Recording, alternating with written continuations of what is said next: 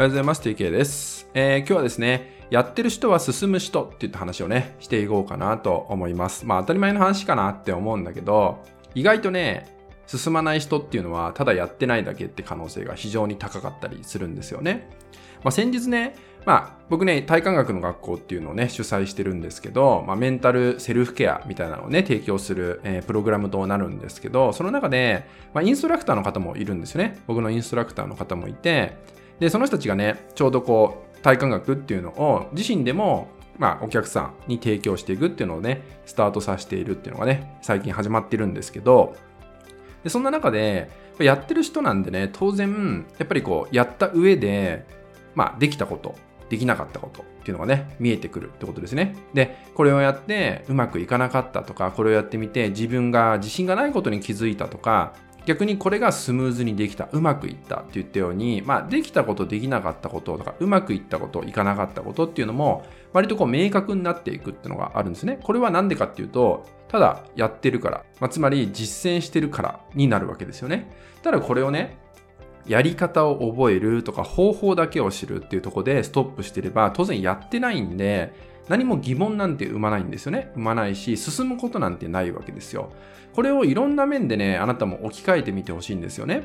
今、情報がたくさん溢れてます。溢れてるんで、まあ、方法とかテクニックとかやり方、スキルみたいなのってすぐにね、拾えるんですよ。無料でもね。無料でも拾えるんだけど、それがね、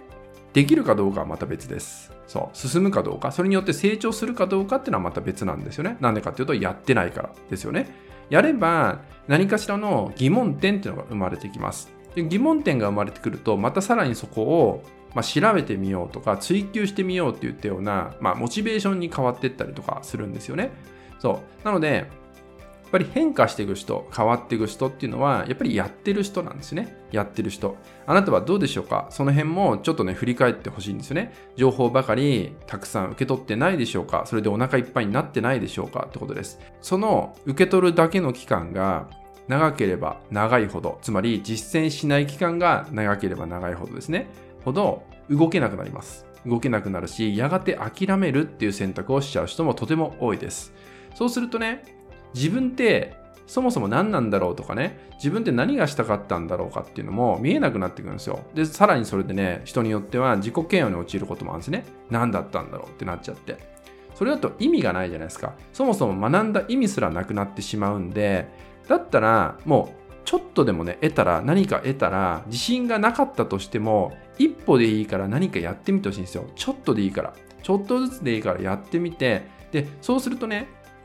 疑問点っていうのが出てきます。で、その疑問が出てきたらチャンスだと思ってください。その疑問が出てきた時には、あ自分が前に進んでんだなっていうのが自覚できるからね。だからその疑問に対して埋もれていくんじゃなくて、そこはチャンスと捉えて、じゃあ次どうしたらいいかっていう風になっていくから、まあ人に頼るでもいいし、自分で調べていく、自分でまた勉強していくとかでもいいんだけど、そういう風に次に進んでいくステップに踏めるんじゃないかなと思います。なんで何よりも、やっている人、になってください。やんない人は変われません。絶対に変われないんで、ただ知識を、えー、いっぱい頭に詰め込んで頭だけが大きくなっちゃってる。頭が大きくなれば頭が重くなって動けなくなっちゃうんですよね。そうならないためにもですね、そうならないためにも、ぜひね、えー、何か得たらやる。つまりインプットアウトプットの循環をちゃんと作っていくってことですね。それを大切にしてほしいかなと思います。はい、今回はですね、やってる人は進む人って内容でね、お伝えしていきました。